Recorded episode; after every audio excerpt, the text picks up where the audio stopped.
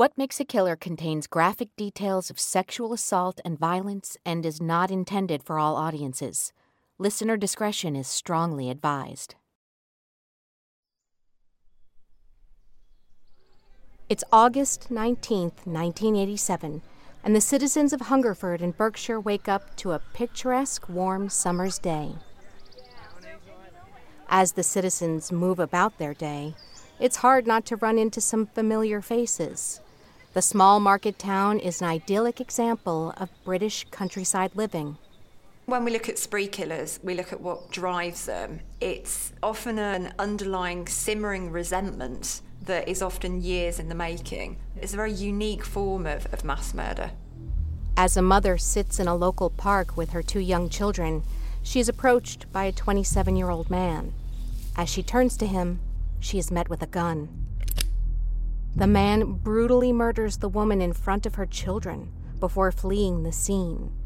What started as a normal day in the rural English oasis is about to become the bloodiest day in its history.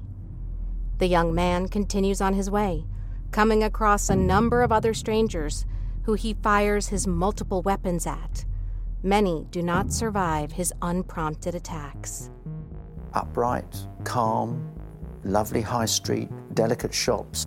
The epitome of a south of England, self effacing and yet rather proud town. The town is thrown into chaos, and authorities are inundated with conflicting information. As they desperately try to locate the killer, the man in question guns down 16 innocent people.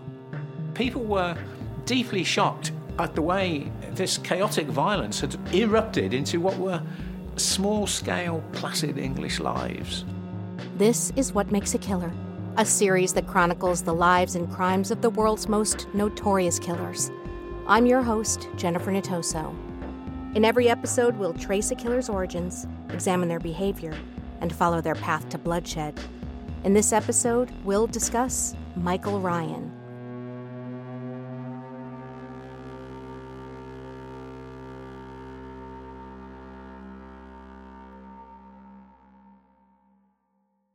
Michael Ryan was born just 10 miles from Hungerford in Marlborough, Wiltshire, on May 18, 1960, to parents Alfred and Dorothy Ryan. His father was 55 years old when he was born, and criminologist Dr. Elizabeth Yardley says Ryan's mother, 20 years her husband's junior, gave her son a lot of attention. Michael was a bit of a mummy's boy. Um, she really did pander to him and tended to insulate him quite a lot from the outside world. But I think in insulating him, she tended to isolate him a little bit as well. So he didn't really develop the, the skills of, of social interaction with his peers all that well. Growing up, Ryan struggled to fit in and connect with other kids at school. I think because he hadn't had those relationships with siblings that, that most children have, um, he found it difficult to relate to other people. So he didn't really make any connections with others at school. And, and I think he, he got a bit of a reputation as being the older one out, the slightly strange kid. When he was 16, Ryan dropped out of school and started working part time as a handyman. His mother continued to spoil him, reportedly buying him everything he wanted including his first air rifle. The air rifle was the beginning of his collection of firearms, which he proudly displayed in his room. Author and journalist Geoffrey Wansell says there was more to this display than just collector's pride. The Freudians would say that was a significant thing because of his own lack of masculinity and had to use a gun to confirm his own masculinity. Lived in a fantasy world of gun magazines and used to wear a strange kind of camouflage hat as though he was really Rambo. Some have speculated that he was spoiled, some that he was just overindulged. But there is no doubt that he turned into a tragic loner. In 1985, 25 year old Ryan lost his father to cancer. In his grief, he became even more withdrawn from society and focused the majority of his attention on his guns. And he became a frequent patron at his local firing range. Often, when we look at spree killers, we look at what drives them. It's often a underlying simmering resentment that is often years in the making. And because they don't have those social connections with other people, they simmer away and they just get worse and, and worse. And they spend a lot of time on their own, ruminating and planning. On August 19, 1987, the now 27 year old was unemployed and still living at home with his mother.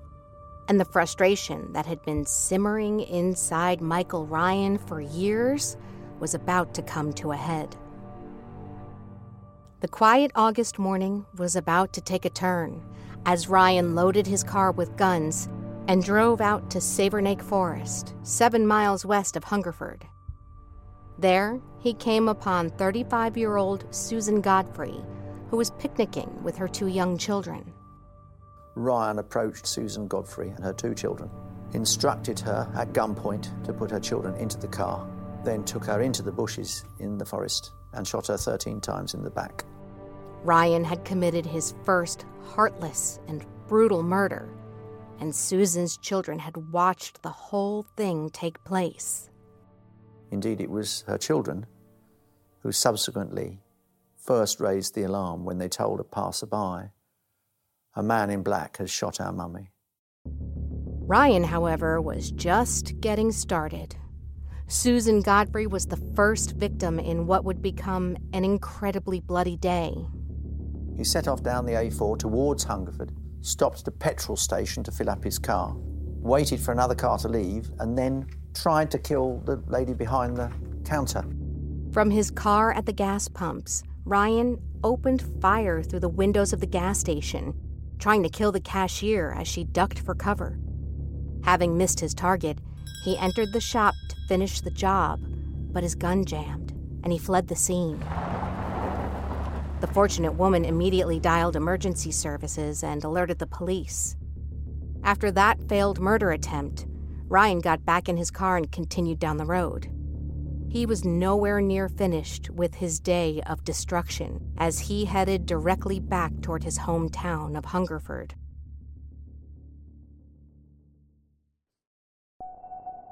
Around 12:45 in the afternoon, Ryan arrived home to number 4 Southview, intent on picking up the rest of his gun collection.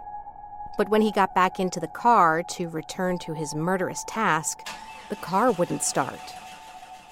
Ryan was so furious, he shot the car five times. He then killed his dog, for reasons, again, no one can explain, set fire to the house, and he killed two neighbours who happened to be in their back garden.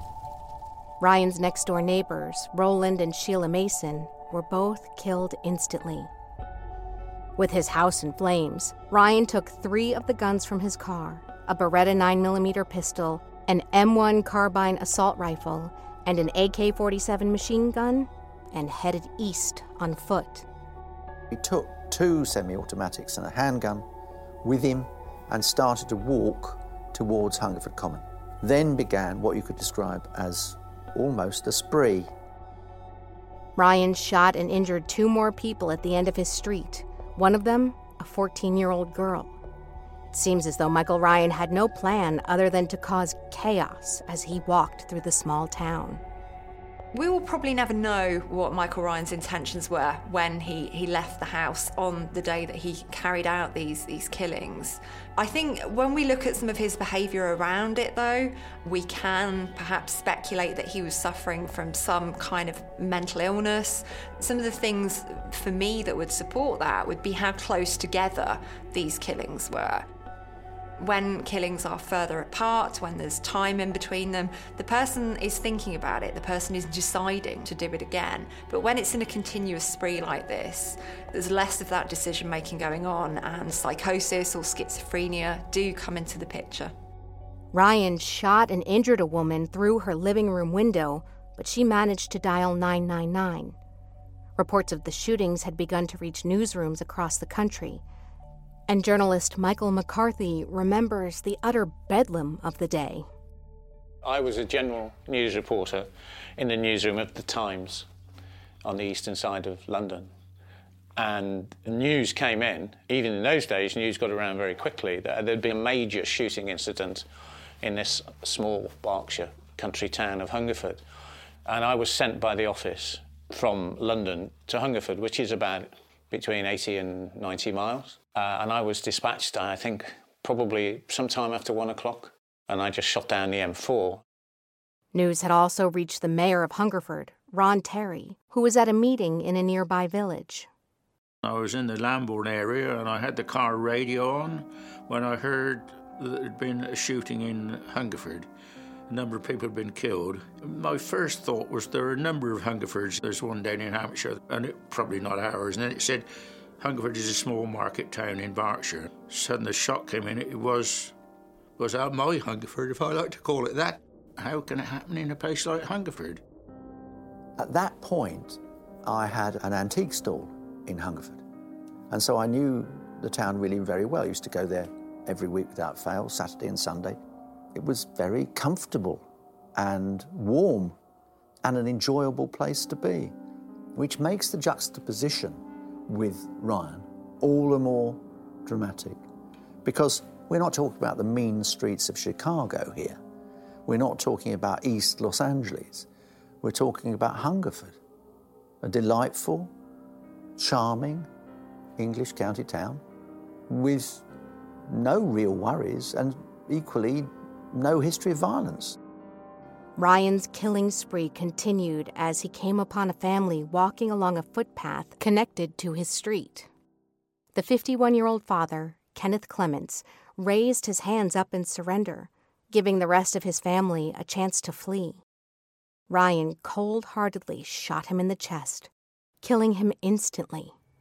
Kenneth became the fourth victim in Ryan's random string of murders. There doesn't seem to be a pattern to Michael Ryan's behaviour on the day that he carries out these shootings. It appears to be indiscriminate.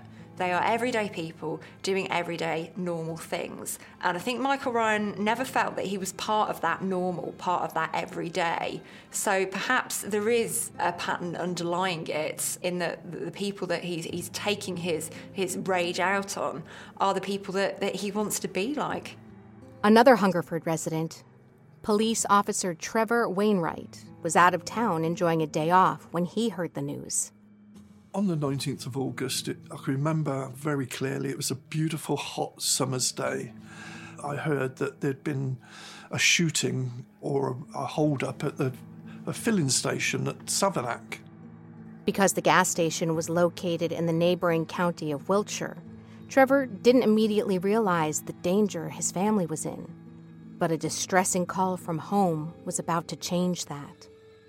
And it was my wife saying, Trevor, you better get home. Don't know what's happening, but there's gunfire going across our garden. So I thought, oh, what's all that about? Could it be connected with the Savernake thing? You know, I didn't know. But obviously, I had to get back to Hungerford. As Trevor raced home, he quickly became aware of the true severity of the situation.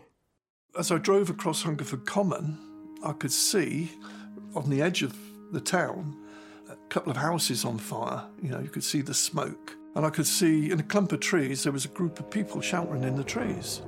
So I pulled up and I knew a couple of people there. I said, what, What's going on? And they said, Oh, it's a bloke gone mad with a gun. I just didn't know what to think, you know, and you could smell the cordite from the weapon in the air, which I've never experienced that before, not, not like that, you know, because you could hear the sound of a gun going off. But I think the smoke and, and the fire from the house was the thing that was quite frightening. By now, police were beginning to arrive in Hungerford, still not entirely aware of the scale of the ongoing rampage. 41 year old Roger Brereton, a colleague of Trevor Wainwright's, was the first officer on the scene. Trevor recalls him well. Roger Brereton was a lovely lad. He was a local lad, I think came from Wantage way originally. He came to Hungerford as a PC. We used to go out, crew a car together on many occasions, going around the rural area. He was always a laugh and a joke. He was a good police officer. He was out in the Newbury area and the call came up, there's shooting in Hungerford. And bravely he said, I'm on my way. At this point, Ryan had turned around and was headed back to his house. When he arrived at Southview, he spotted Officer Brereton in his police car. It's uncommon for police to carry firearms in England, meaning Brereton was defenseless against the gunman. Ryan fires 23 rounds at Brereton in his police car, hitting him four times. He was unarmed, he was doing no more than responding to a call that reports of gunfire. How could he possibly have expected to encounter a man who would shoot at him 23 times? He just went to do his job and drove up into Southview. And tragically, he was shot whilst he was in the car several times. And he didn't stand a chance. PC Roger Brereton became Ryan's fifth victim of the day. I mean, nowadays, you know, we're used to this as an age of terrorist attacks. They'd be armed to the teeth, the, the people who were, but they were just policemen. They didn't carry sidearms, they didn't have rifles. So if Michael Ryan had wanted, he could have gone due west and he could have gone into Hungerford High Street and he could have gone up and down the high street shooting people left, right, and centre, and no one could have stopped him because there was no policeman with any weapon. Meanwhile, Mayor Ron Terry was desperately trying to return to his home and family, but the increased number of police was making it difficult. Well, I drove to Hungerford. Everything was closed off. The police were on every entry into Hungerford, and there's no way I could get into Hungerford. My wife was here, and my daughter and grandson were here. But I went just out of town to a farm manager that I knew and was able to ring speak to my wife here and be assured that they were all okay. And that was the first concern. But I couldn't get into Hungerford for some time. As Hungerford went into lockdown, Michael Ryan continued with his blood soaked frenzy on Southview.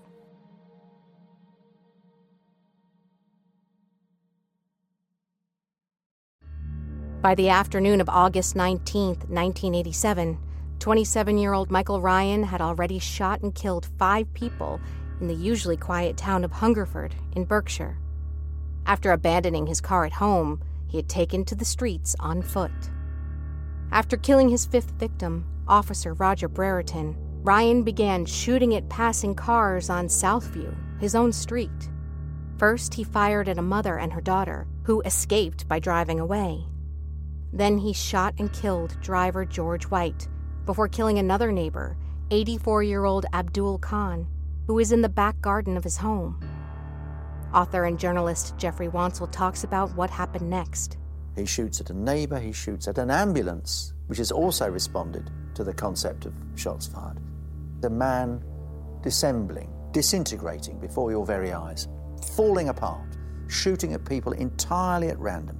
And then, of all remarkable coincidences, his mother drives into the South View. Ryan's mother, Dorothy, arrived home to an unimaginable scene. It's almost impossible to imagine what she must have thought.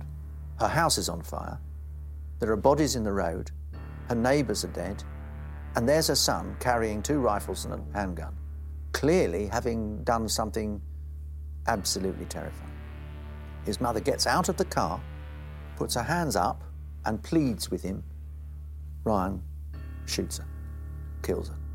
In an instant, Michael Ryan made his mother the eighth victim of his murder spree. Criminologist Dr. Elizabeth Yardley speculates that Ryan might not have been fully in control of his actions at this point.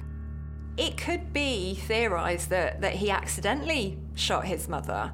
I mean, if he was experiencing some kind of psychosis, uh, some kind of mental health condition where he wasn't in control of his actions, he could well have just been targeting people randomly, people who appeared in his line of sight, and his mother happened to be one of those people.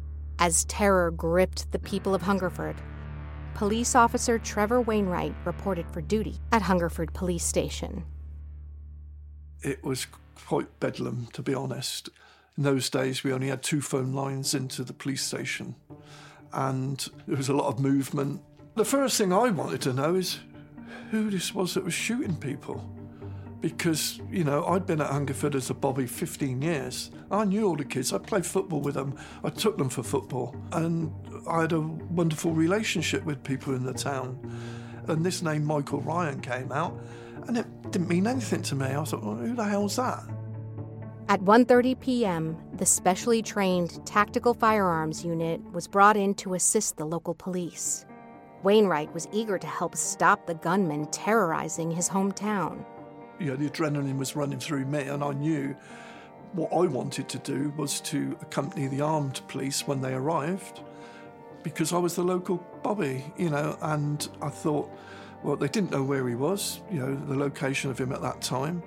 And so I said, well, I'll go down to the newsagents and get local maps and ordnance survey maps. I drove my car down into the high street and I was amazed to see a row of ambulances, uh, a PC who stopped the traffic, and a couple of fire engines, uh, more police cars, and there was people shouting in shop doorways.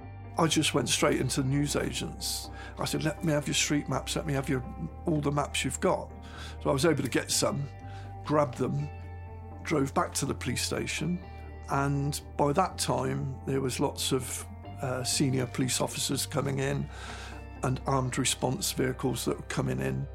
Hungerford Mayor Ron Terry was following the situation closely, but as information was reported by civilians, he said it was just overwhelming.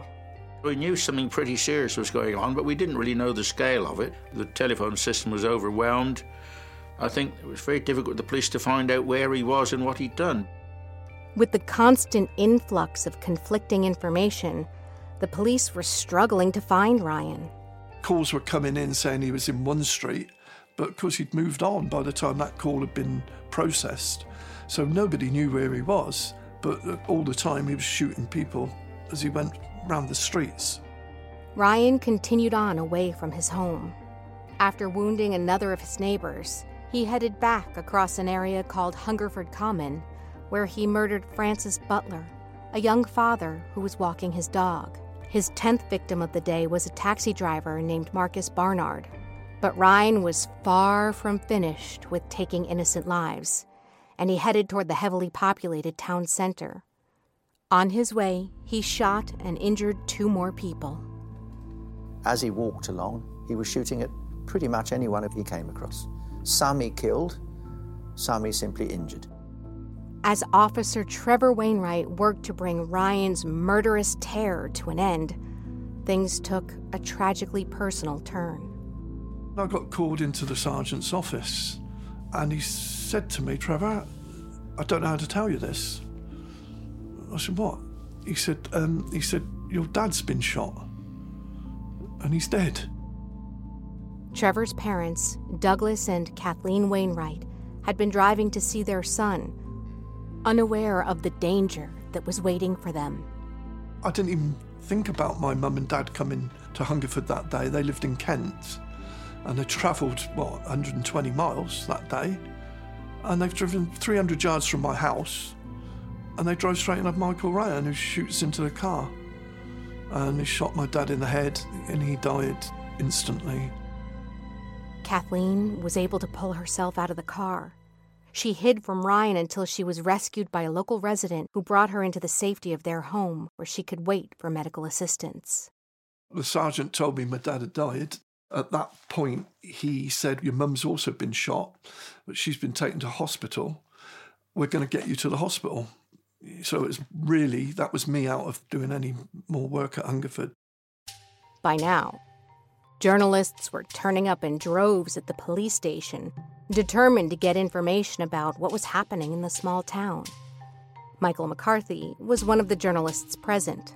You couldn't get into the town centre, but you could see there was a police helicopter overhead and there was smoke in the distance was I checked in with the office and they told me that there had been multiple shootings and they knew even then that it was in this street called Southview, which was on the eastern side of the town, and they wanted me, obviously, to get there as soon as I could, but you couldn't get within half a mile of it. I mean, there was, there was no way on earth you could get anywhere near it at that time. Although everyone knew that something awful was taking place, both the public and the police were still trying to figure out exactly what was going on. The whole incident consisted of three locations. Ten miles away in Savernake Forest, it all began when he shot that poor woman who was picnicking with her children. Then he drove down the A4 to Froxfield, where the service area was, and he tried to shoot the woman on the till. And then he came into Hungerford. And gradually, these reports of these different things came in, and it was immensely confusing. And if it was confusing for the police, it was doubly confusing for journalists who were trying to put together a picture of what had happened. Slowly, McCarthy and the other journalists began to piece the story together. It was starting to become clear that there was a man on the loose with what looked like automatic weapons who had killed more than one person. There were perhaps two, three, four, even five people dead. He was just shooting, shooting, shooting with a fully automatic assault rifle. So, you know, piecing that together uh, for the police, never mind for journalists, was a very difficult task to do. Neither the media nor the police had any idea how quickly Ryan was claiming more victims. Handyman Eric Vardy became Ryan's 12th victim of the day when he was shot on his way to work. The 27 year old gunman then crossed through a nearby neighborhood, killing 22 year old Sandra Hill as she passed him in her car. Then, Ryan forced his way into a house belonging to Victor Gibbs and his wife Myrtle. He shot and killed them both, bringing the total victims to 15. Most spree killers feel um, kind of quite hard done by. They feel that they are victims. They feel that other people have been out to get them for their entire lives. And they often begin fantasizing about one day getting their, their revenge on these people. Ryan moved south, away from the town center and toward his old school, John O'Gaunt Community Technology College. On his way, he shot at a family driving by in their car and the 34 year old father, Ian Playle, was hit in the neck and died. In less than an hour and a half, Michael Ryan had killed 16 innocent people, many of whom were complete strangers. But the terror he was inflicting on the town in which he grew up was finally drawing to a close. Finally, Ryan, I think symbolically, returns to his old school, the John O'Gaunt Community College, and he locks himself in. By this time, the police have managed to assemble a reaction, and he begins to negotiate. For five hours, the police negotiated with Ryan, pleading for him to give himself up. It seemed as though Michael Ryan was coming to terms with what he had done. He seems incredibly concerned about his mother that seems to be what is at the forefront of his mind, what he's most concerned with. And you could interpret that as some kind of remorse. But actually, I think it's more indicative of his enmeshment with his mother and his dependence upon his mother, because they had quite an intense relationship. He, he really was quite a, a mummy's boy. And I think that the thought that, that he had killed her and taken her out of the equation was something that he was having quite a lot of trouble with. Shortly before 7 p.m., police heard a single shot from inside the school. The standoff ends with Ryan killing himself. The psychotic break is complete. He doesn't do anything dramatic, he simply shoots himself with one of his own rifles. The Hungerford massacre was over in a way, it was sort of something of relief. Then it was over. Then you know he couldn't shoot anyone else, and uh, in a way, it sort of was brought some closure in my mind. It didn't bring any closure to the events that happened subsequently, but but it did bring closure to that event. He couldn't shoot anymore else, and no more lives would be lost. For the residents of Hungerford, including Trevor Wainwright, the news of Ryan's suicide brought mixed feelings. One of the strangest things for me was that the remorse had gone, you know, the fact that he'd killed himself and he was no longer alive. The hatred, you know, if he'd have been caught and arrested, I would have hated him so much and I would have been at every court hearing to see him get sentenced. But the fact that he killed himself, I didn't have that hatred. When it was all said and done, 16 people were dead countless others injured. In the evening, we were told there'd be a briefing by the head of Thames Valley Police.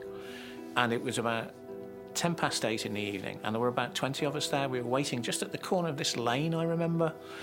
And this senior officer came down. And remember, we all thought, you know, we knew that more than one person was dead. It could be three, four, five, even six. It was an enormous shock. No one had any idea of the scale of it until that moment. And that was the first time we had a death toll an accurate casualty figure. As news of the murders and the suicide became public, many people were shocked to see the familiar face of local man Michael Ryan. When I saw the picture of Ryan in the papers myself, I knew it was the guy I used to see walking his dogs on Hungerford Common in his combat jacket and his hat, but that wasn't anything alarming to me because a lot of people wear those type of coats, you know, especially around this area he was a guy that was quite insignificant, to be honest. He was quite polite. When I saw him on the common with his dogs, we'd say good morning, but his dogs would sniff each other, and he'd walk off. I'd never really met him. I knew of him. I mean, he lived locally, and I saw Michael Ryan spectating at football matches, but didn't ever seem to mingle, and I didn't really know him at all. In fact, when I talked to people since, I don't think anybody really knew him. When we look at people like Michael Ryan, people who carry out spree killings, um, the word loner often comes up. They tend to be very much kind of on their own, these lone wolves. And that's quite important for me because I think when we have other people around us, they act as a bit of a check on our behaviour, a kind of surveillance. And when we say things that are a bit out of order, you know, our, our friends and our peers will often pull us up on that. When we don't have those connections, those feelings tend to escalate and we tend to ruminate over feelings for quite a while. And without that filter, I think people like Michael Ryan can escalate quite quickly.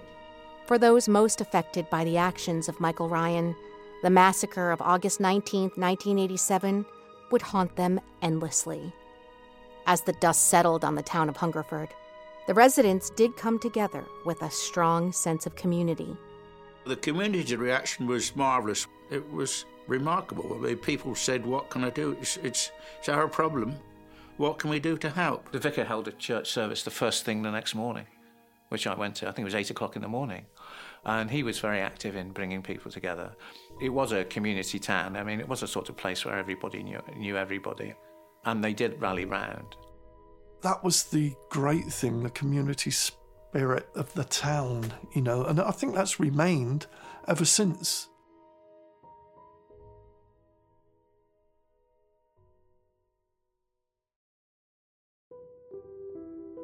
After Michael Ryan's killing spree in Hungerford on August 19, 1987, the whole world was grappling with the violent spree. The residents of the town were now forced to deal with the aftermath of a mass murder in which 16 people died and 15 had been left injured. Mayor of Hungerford, Ron Terry, recalls the atmosphere in the town in the days after the event. Well, it was silent. My mother was alive then, and she lived just off Priory Avenue, not far from where the shooting took place. And I walked up there in the evening to ensure she was okay, and uh, there wasn't a soul about. People were just shocked and just remained at home.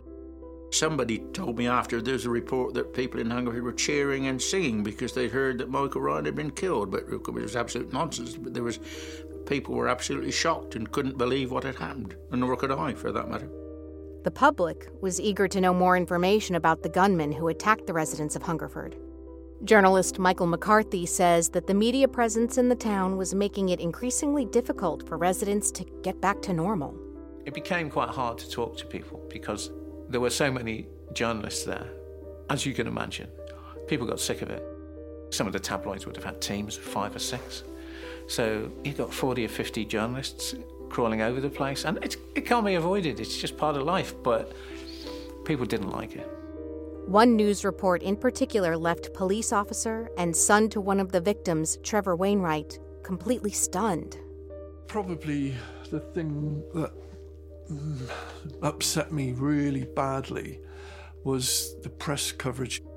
The headlines were PC signed father's own death warrant. The headline referred to an unfortunate coincidence.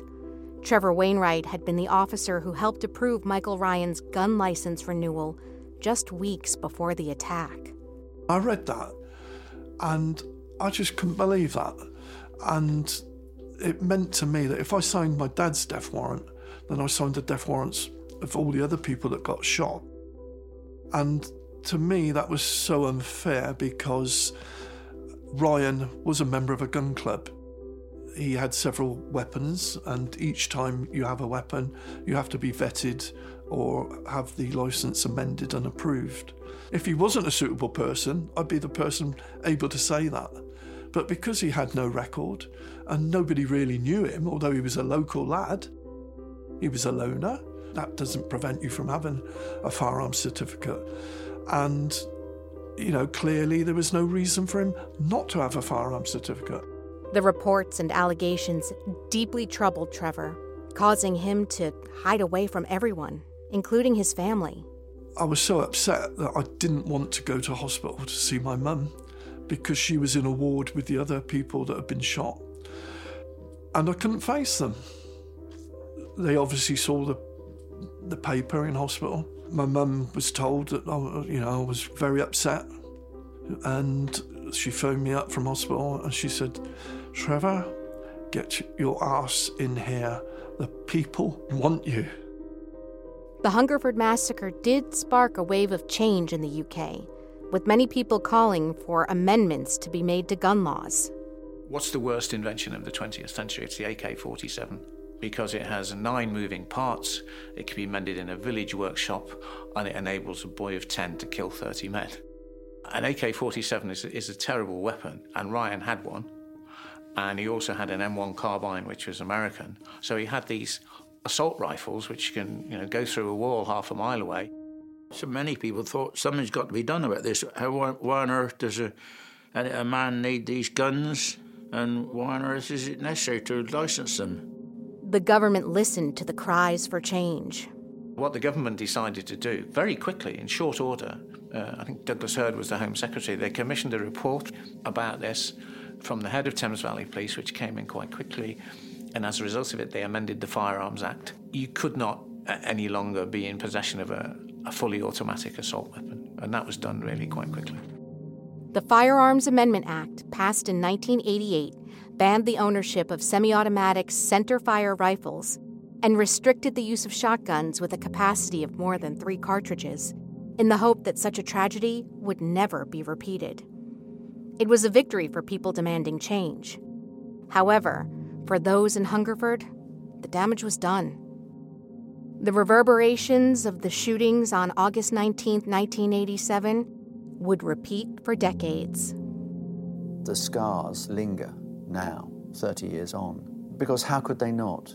Entirely random neighbours were killed, people you knew, people your children had been at school with, someone who might have seen every day at church. It was a, a community. And there's no way a community could have suffered such a trauma without having been dreadfully affected. The press asked me, when was the last murder in Hungerford, do you think? And there were two policemen murdered in Hungerford in 1876. And I said, Well, I think 111 years ago. I don't know anyone since then. It's not the sort of thing you'd expect to hear in a place like Hungerford. I think the community has got stronger uh, as a result of what's happened. And as time goes on, you know, the hunger thing fades out a little bit, but it will always be there. Michael Ryan's shocking actions left the nation stunned, and many people we're left asking the same question why? One of the mysteries of Michael Ryan is that we will never know. He killed himself at the end of the events and killed his mother as part of the killings. There was no one else. His father had long since dead. There were no siblings. There was no other close related family. He was, in the end, just this rather isolated, way faced young man with a fascination with guns. I think Michael Ryan certainly did some evil things, whether he consciously chose to, to do what he did or whether he felt compelled to act in that way because of some kind of psychosis. Perhaps we'll never know. The violence unleashed by Michael Ryan on that August afternoon had no reason and were entirely random. In less than two hours, he took the lives of 16 people. His victims included mothers, fathers, a police officer, even his own mother. The people of Hungerford, though, refused to be defined by a day that caused so much pain and suffering. I think it strengthened the community spirit. It made Hungerford better known for all the wrong reasons. Hungerford was more than that. That was just one dreadful day, but there's been hundreds of years of history when that wasn't Hungerford. And so we don't think of Michael Ryan and that day in August 1987 as being what Hungerford's about.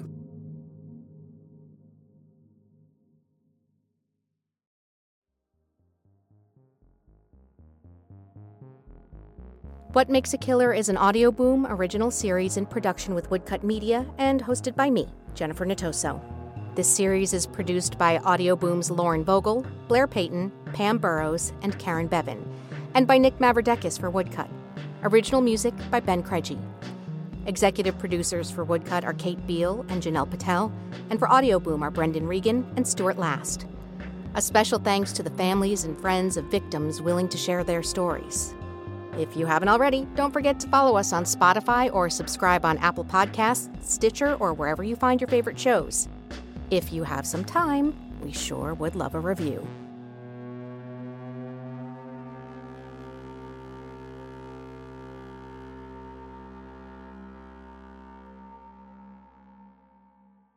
On next week's episode of What Makes a Killer. On November 30th, 2015, a Bavarian man viciously murdered his wife, bludgeoning her with a hammer while she was asleep. I can think of few more depraved acts than dispatching someone with a hammer after you've climbed into bed with them. After killing his wife, the man chopped up her body before placing the pieces in four large boxes and stashing them in a storage unit. Two days later, he boarded a plane to Thailand, showing no signs of any remorse for killing his wife. When we look at cases like the Kroner case, it's just the extreme end of the wedge, it's the tip of the iceberg.